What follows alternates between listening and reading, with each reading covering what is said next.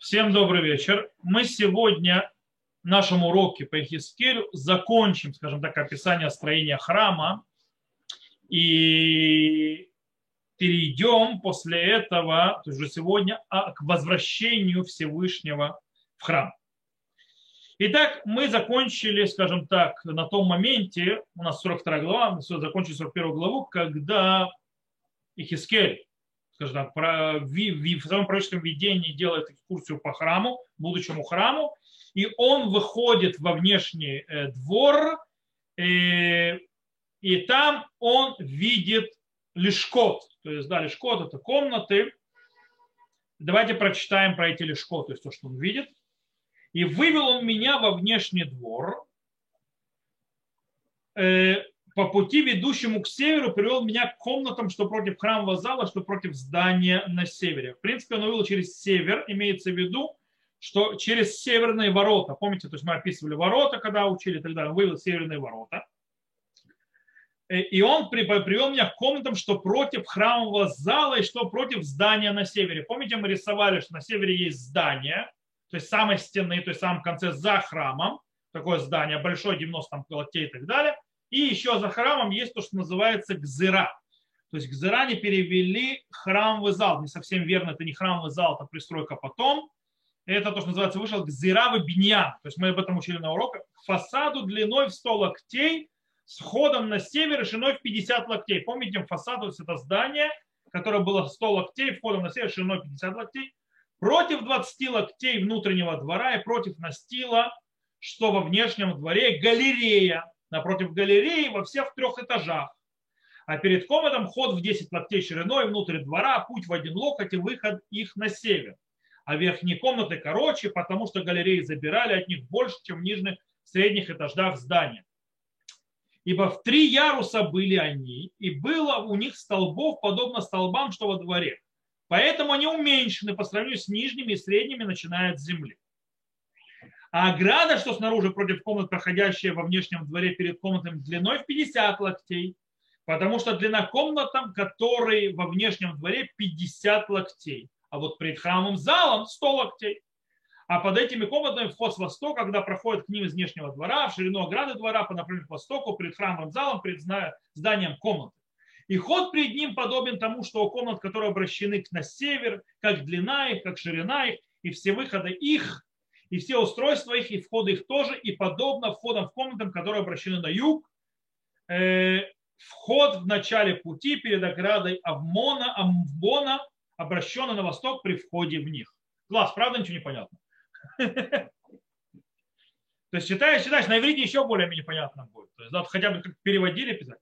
И интересно, что эти самые, по-моему, тяжелые стихи во всем описании храма, который мы читали до этого момента по эти комнаты, לשכות. Что это за לשכות?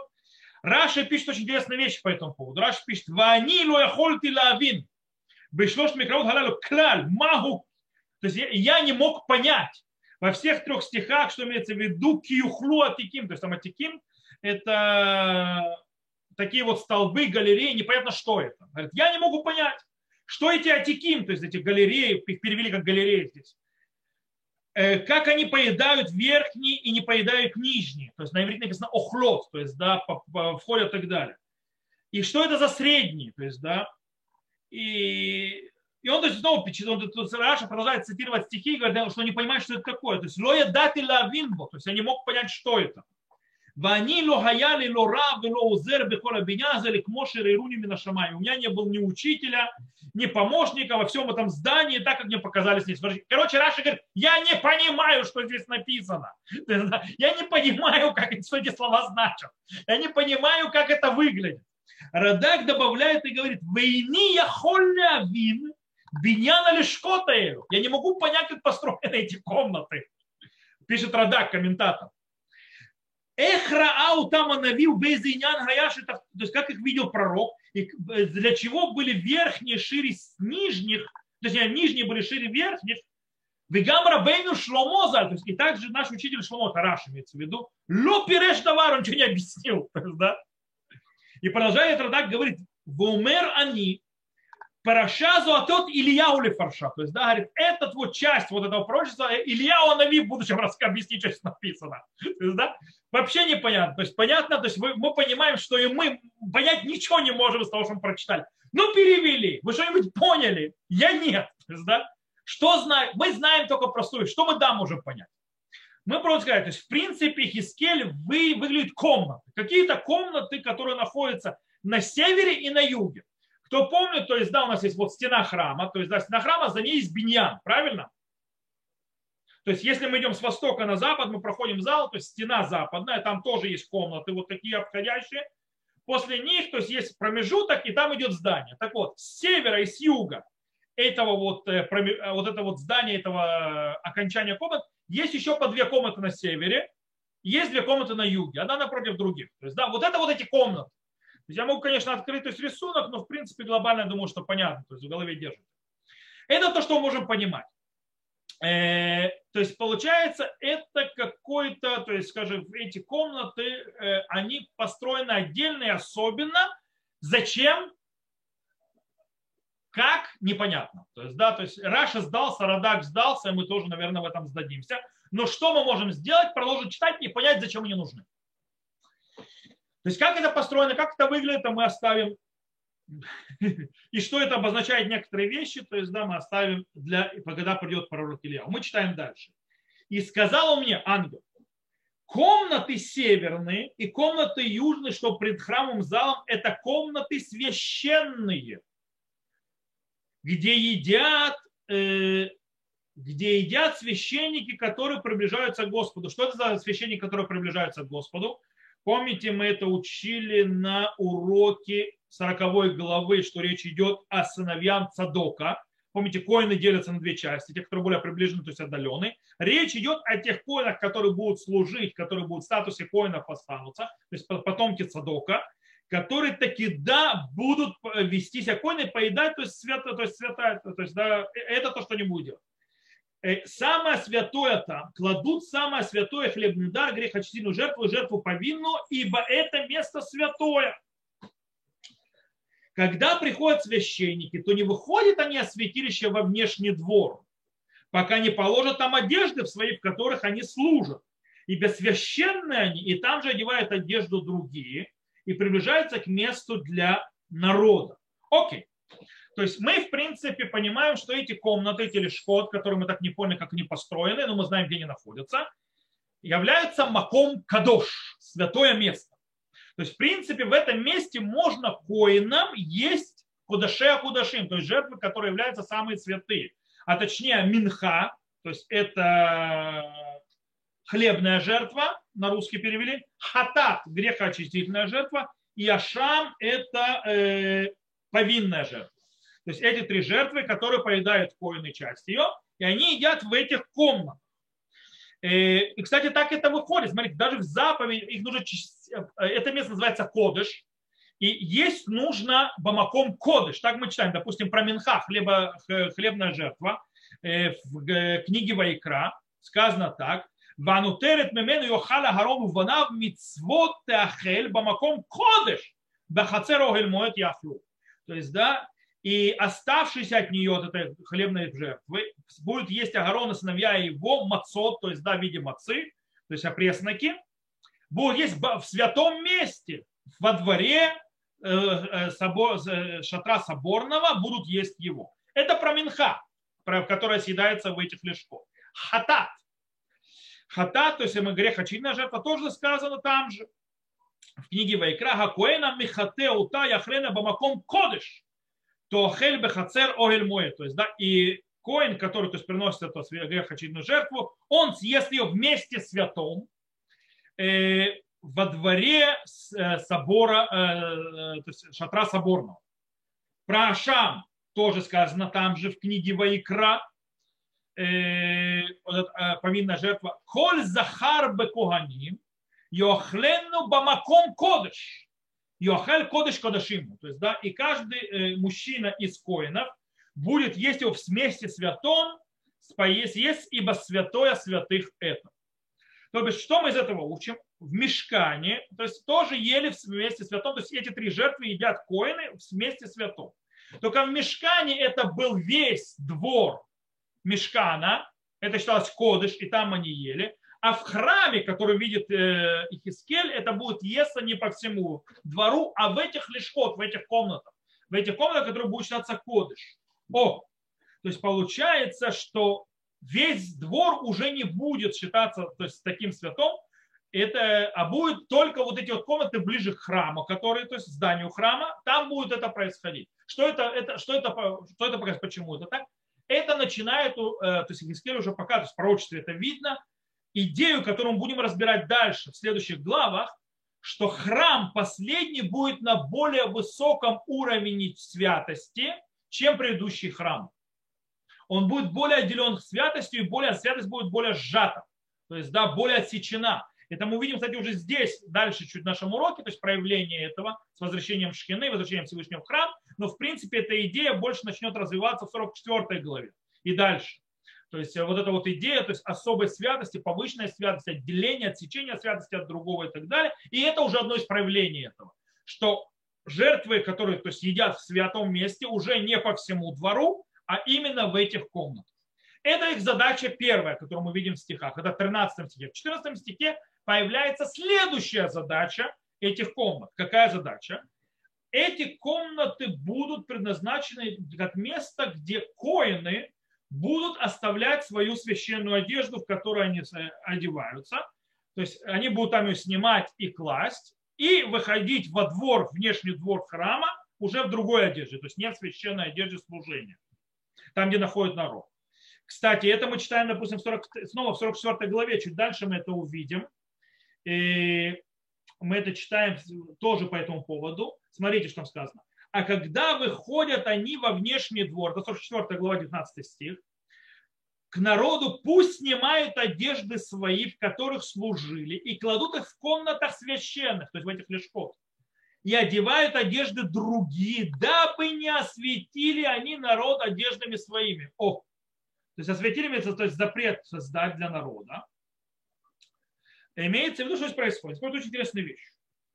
Кстати, мы будем, мы, э, тут есть, кстати, очень интересный языковой, языковой оборот, но мы его будем учить в 44 главе, когда доберемся до нее. Скоро уже доберемся до нее. В любом случае, что здесь идея? В этой идее есть очень интересная вещь. Есть запрет для народа прикасаться к одежде коина. Это новшество. Э, и для того, чтобы, скажем так, пресечь, чтобы не произошла ситуация, что народ дотронется до одежд коинов, то коины, перед тем, как он выход... они будут находиться в одежде этой, служ... в которой они служат, в коинской одежде, в месте, где друг... никто больше заходить, кроме них, не может, то есть в районах святого и так далее.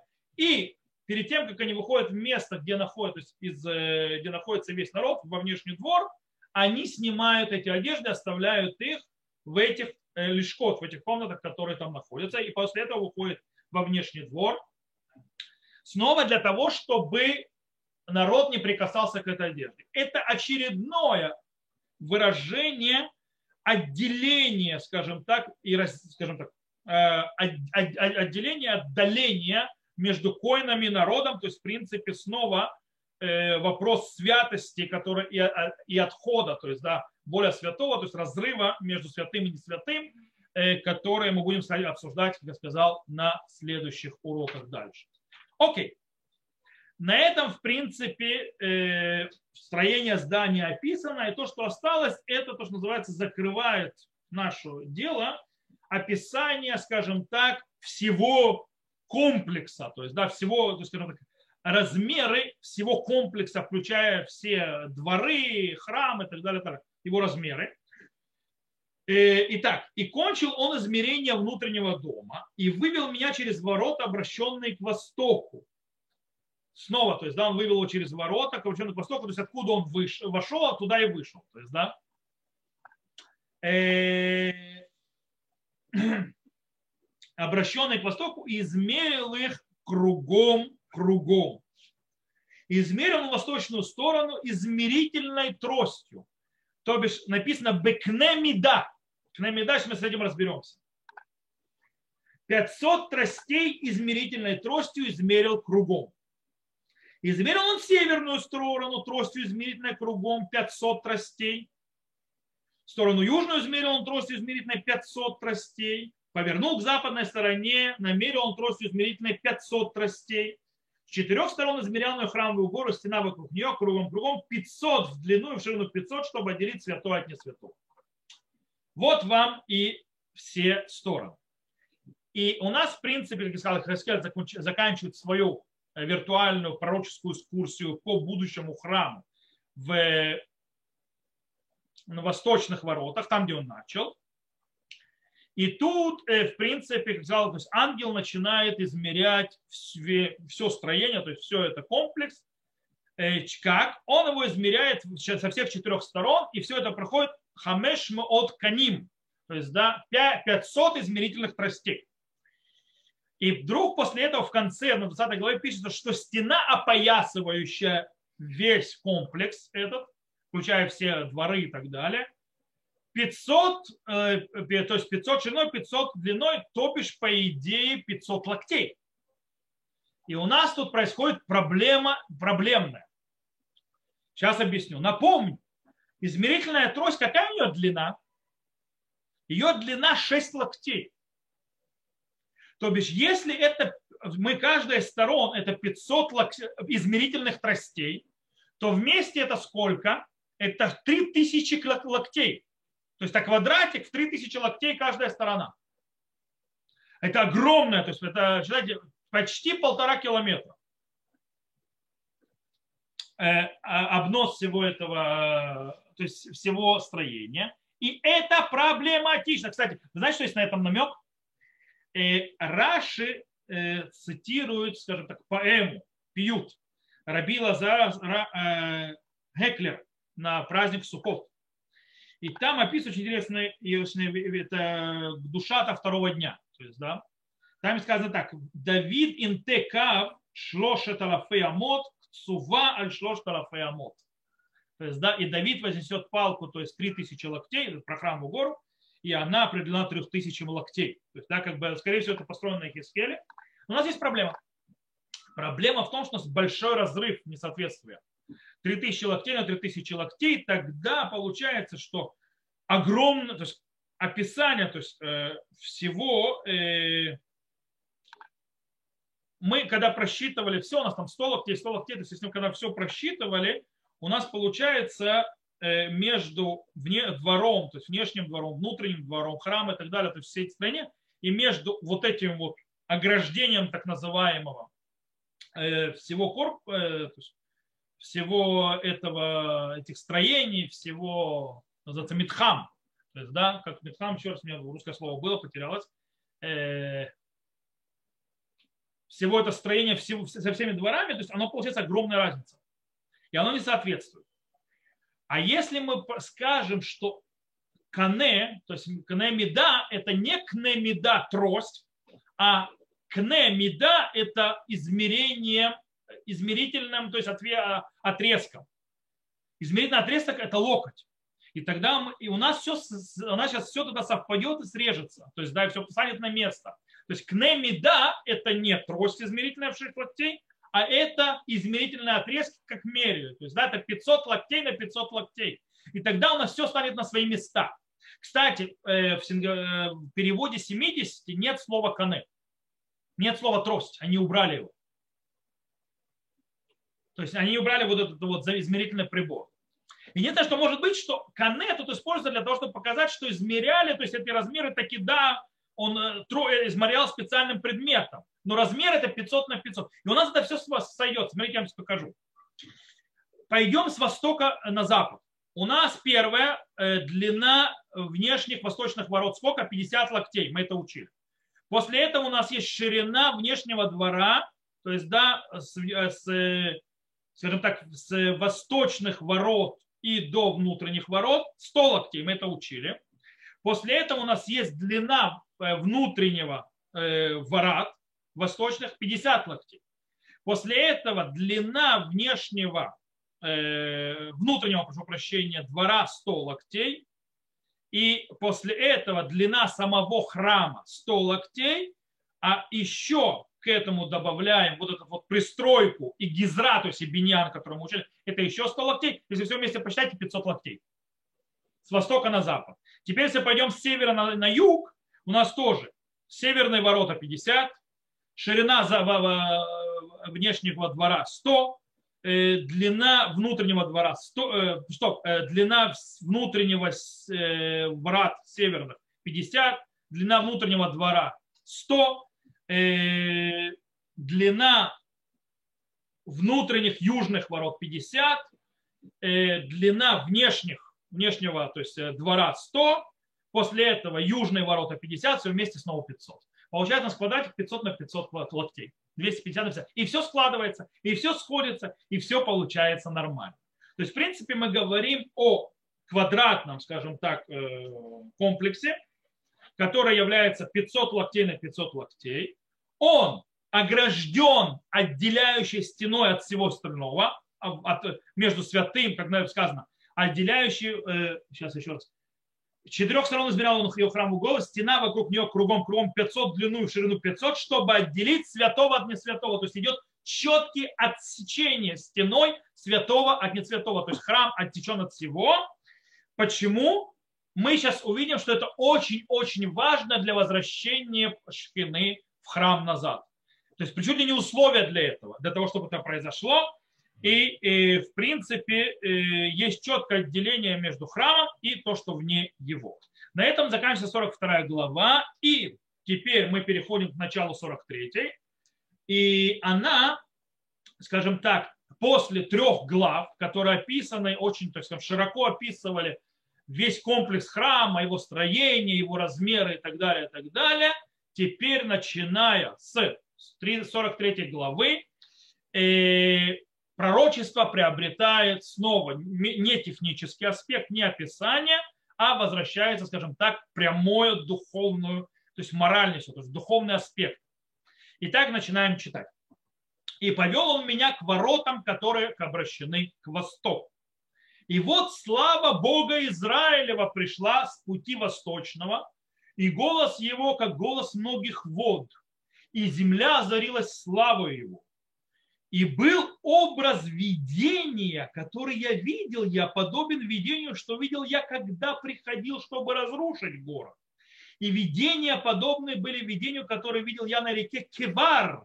И пал я на лицо свое. Что он видит, Эхискель? Колесницу. Он это видел, когда уходила колесница, когда город разрушался.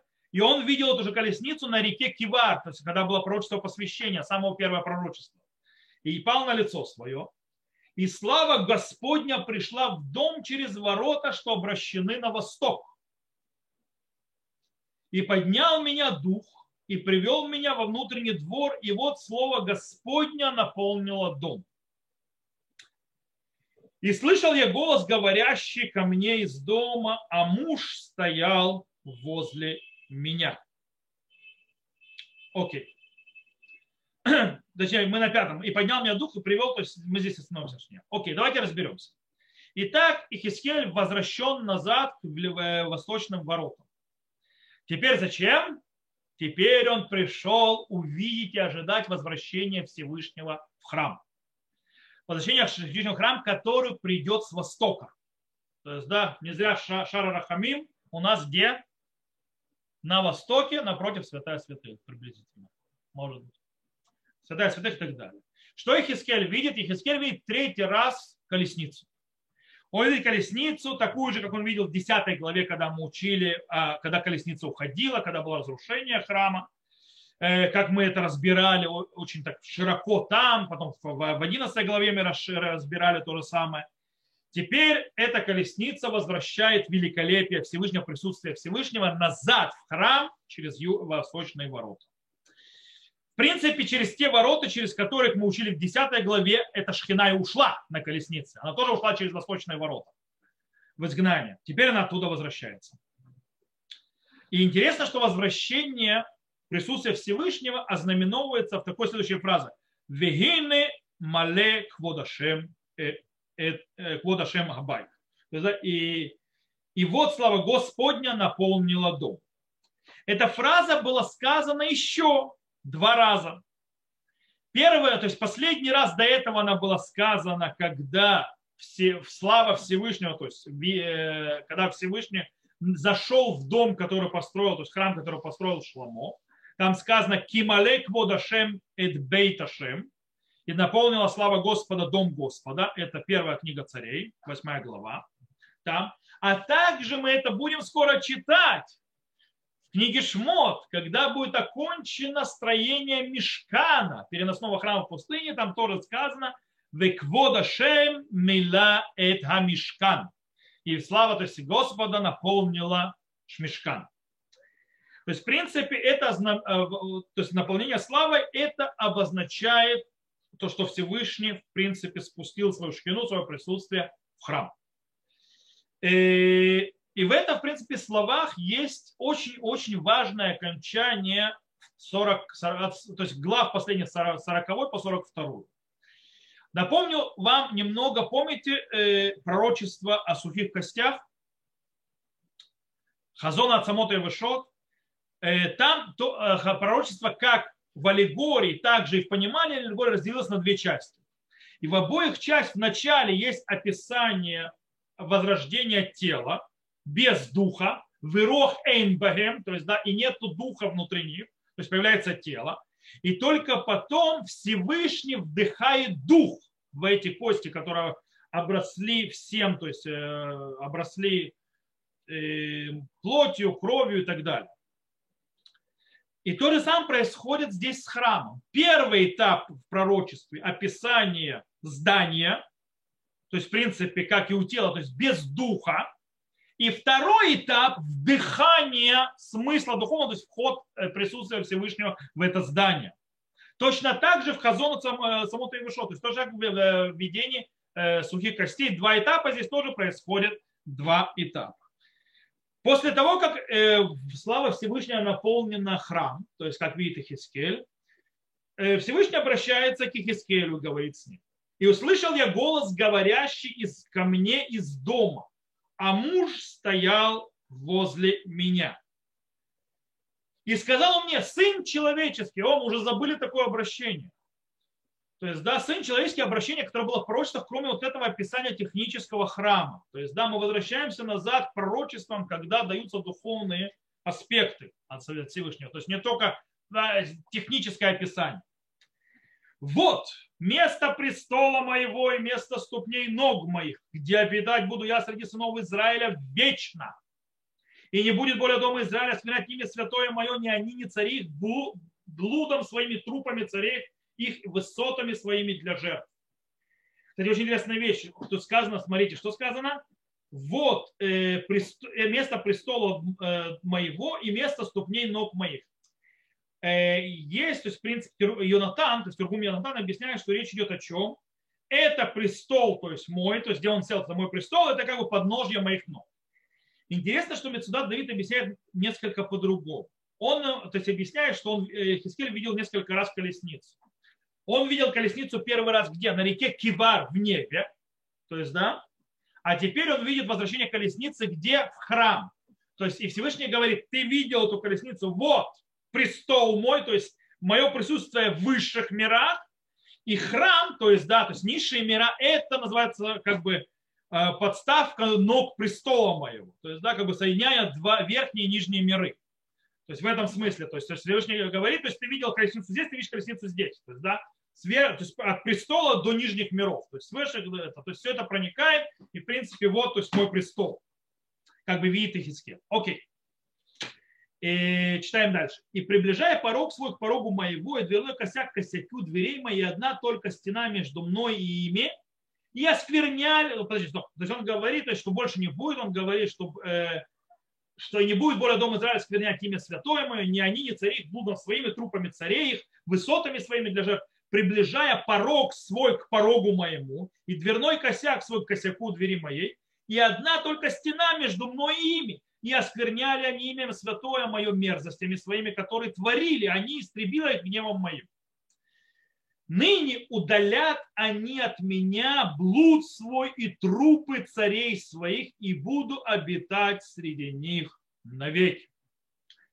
То есть, в принципе, Эхискель слышит до, голос из дома. Кстати, интересный аспект. Снова повторение про, э, того, что происходило со строением Мешкана. Помните, в Мешкане тоже сначала вошел Всевышний в Мешкан, то есть э, облако спустилось и напомнило э, э, великолепие Господа, то есть весь дом. И только потом начинается книга Вайкра, помните? Что Всевышний, то есть Вайкра припозвал, то есть Маше войти. То есть это тот же повтор. То есть Хискель видит возвращение, и только потом Всевышний зовет его. Войти, причем э, человек, который вел, то есть экскурсию, человек, ангел, то есть, то есть который видел экскурсию э, Хискелю, проводил по храму, он теперь стоит рядом. Кстати, есть объяснение, что не один и тот же человек, что они поменялись, но мы в это входить не будем, потому что интересные вещи. Это тот человек, не тот человек, не изменились и так далее. В любом случае, Сейчас он не говорит. То есть до этого он говорил, сейчас он не говорит. Сейчас голос Всевышнего из храма объясняет, почему храм был разрушен. И, в принципе, объясняет также то исправление, которое происходит сейчас. И, то есть, в принципе, это исправление будет э, тем, что предотвратит повторение разрушения. Итак, из того, что говорит Всевышний, э, получается, что центральным аспектом, который привел э, к проблеме, которая потянула за собой после этого разрушения храма и уход Всевышнего, это отсутствие разделения между храмом и домами царей. То есть слишком сильно, то есть дома царей были близки к храму, и, естественно, после этого и также, естественно, их капища, капищ идолопоклонства. Дело в том, что э, как сказано, то есть, да, э, про царей, которые, приближая порог свой к порогу моему, и дверной косяк косяку моему, началось еще со времена Шломо. Когда мы читаем строительство э, храма Шломо, это написано в первой книге царей, в шестой и седьмой главах. В шестой главе описано, в принципе, строительство самого здания, то есть самого храма, и в седьмом главе, начиная с 13 стиха и дальше, описываются очень, скажем так, широко атрибуты храма, то есть предметы, которым пользуется храма, то есть то, что там делается. Но интересно, что между шестой главой и 13 стихом 7 главы, в начале 7 главе приводятся стихи о строительстве домов царя Шломо то есть царских домов, посредине описывается, э, потому что они были построены на территории и, в принципе, как часть комплекса храма. То есть царские дома были построены уже как часть каком-то храма. Это написано, допустим, 12 стих, 7 главе первой книги царей. Вехацер Хагдула Савив Шлоша Турим Газит Витур Крут Каразим Лехацер Бейташем Апнимит Лаулама Байт. То есть, да, давайте я вам открою, чтобы это перевести вам. Э, первая книга царей, 7 глава, 12 стих. И вокруг большого двора, это описание э, царского дома, тесанные камни в три ряда, сверху один ряд кедровых брусьев, также сделано было во внутреннем дворе дома Господня и в передней части дома. То есть у, даже отделка внутри дворца Шломо, царского дворца, похожа на отделку храма. То есть слишком близко то есть э, слишком близко, что в конце привело вот это вот близкое состояние дома Всевышнего и царского дворца к тому, что в конце, то есть это стирает э, разницу между разными владениями, то есть святого и будничного, то есть да, небесного и земного, и между различием, скажем так, э, святости и великолепия Всевышнего и то, что называется э, почета царя, то есть оно смешивается. И Проблема усугубилась позже. Позже, когда цари начали поклоняться идолам и ставить в своем царском дворце капища, получается, что капища стояли вплотную, вплотную прямо с э, храмом. И уже почти в храме. Потому что царский дворец находился там. И это получается, что кстати, получается, что уже поклонение идолам шло почти, вот так, в принципе, уже в храме. То есть, и, и это то, что делается теперь в храме, когда пророк Ильяу говорит, до того момента будете прыгать на, на двух стульях сидеть. Ты все хочешь на сейфим, то есть, да, сейфим, то есть, имеется в виду, что они служили и Всевышнему, и Баалу. Но это было э, в Израиле. Но дело в том, что то же самое происходило и в храме, в Иудее. То есть, когда начали поклоняться идолам, то есть до, во времена Хава еще идолам не поклонялись в Иудее. э, то есть во времена пророка Ильяу, это в, царстве израильском. Но там тоже происходит, там уже и идолы, и Всевышнему, Всевышнему идолу, то есть и то, и другое. Почему? Кстати, идол уже стоит у царя. У царей в, дом, в доме, а дом прямо уже в храме. Это одна проблема. Вторая проблема со всего Всевышнего выходит, что даже могилы царей были близки к э, строениям храма. Могилы.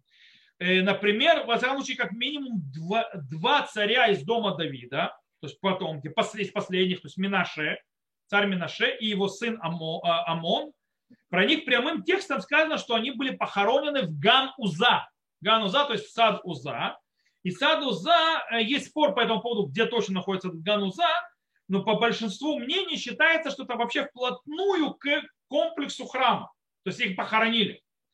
Э, таким образом, что у нас получается, что зачем, кстати, хоронили там? Их хоронили там, чтобы возвеличить их великие, величие их имя. То есть, вот они возле храма. Но таким образом, когда их так хоронили, это был еще один удар по святости храма и по тому, что, то есть правильного отделения между святым и, скажем так, и не совсем святым, между Всевышним, между царством Всевышним и между царством э, плоти и крови. И эта проблема была, это привело к разрушению в конце концов. В будущем эта проблема будет решена. Каким образом? Мы увидим это в 45 главе, что, и мы это уже начали намеки здесь видеть, что комплекс храма будет отделен и выделен, и в принципе в каком-то смысле оторван, отделен очень сильно от всего города и дома Наси, то есть дома глава, главы народа. Э, и в принципе то э, объяснение отделения, скажем так, выражение отделения, которое мы уже здесь уже видели, по поводу одежды коинов, по поводу комнат, которые они по-другому уже, то есть более по-другому построено, он приобретет практическое, то есть да, реализацию отделения святого от несвятого. И таким образом, вот этим отделением произойдет э, обеспечение того, что мы будем заботиться о э, понимании то есть святости Всевышнего, его почета, его великолепия и так далее, и заботясь об этом, что позволит э, тому, что произойдет, что Всевышний будет обитать навеки что больше разрушения этого храма не будет.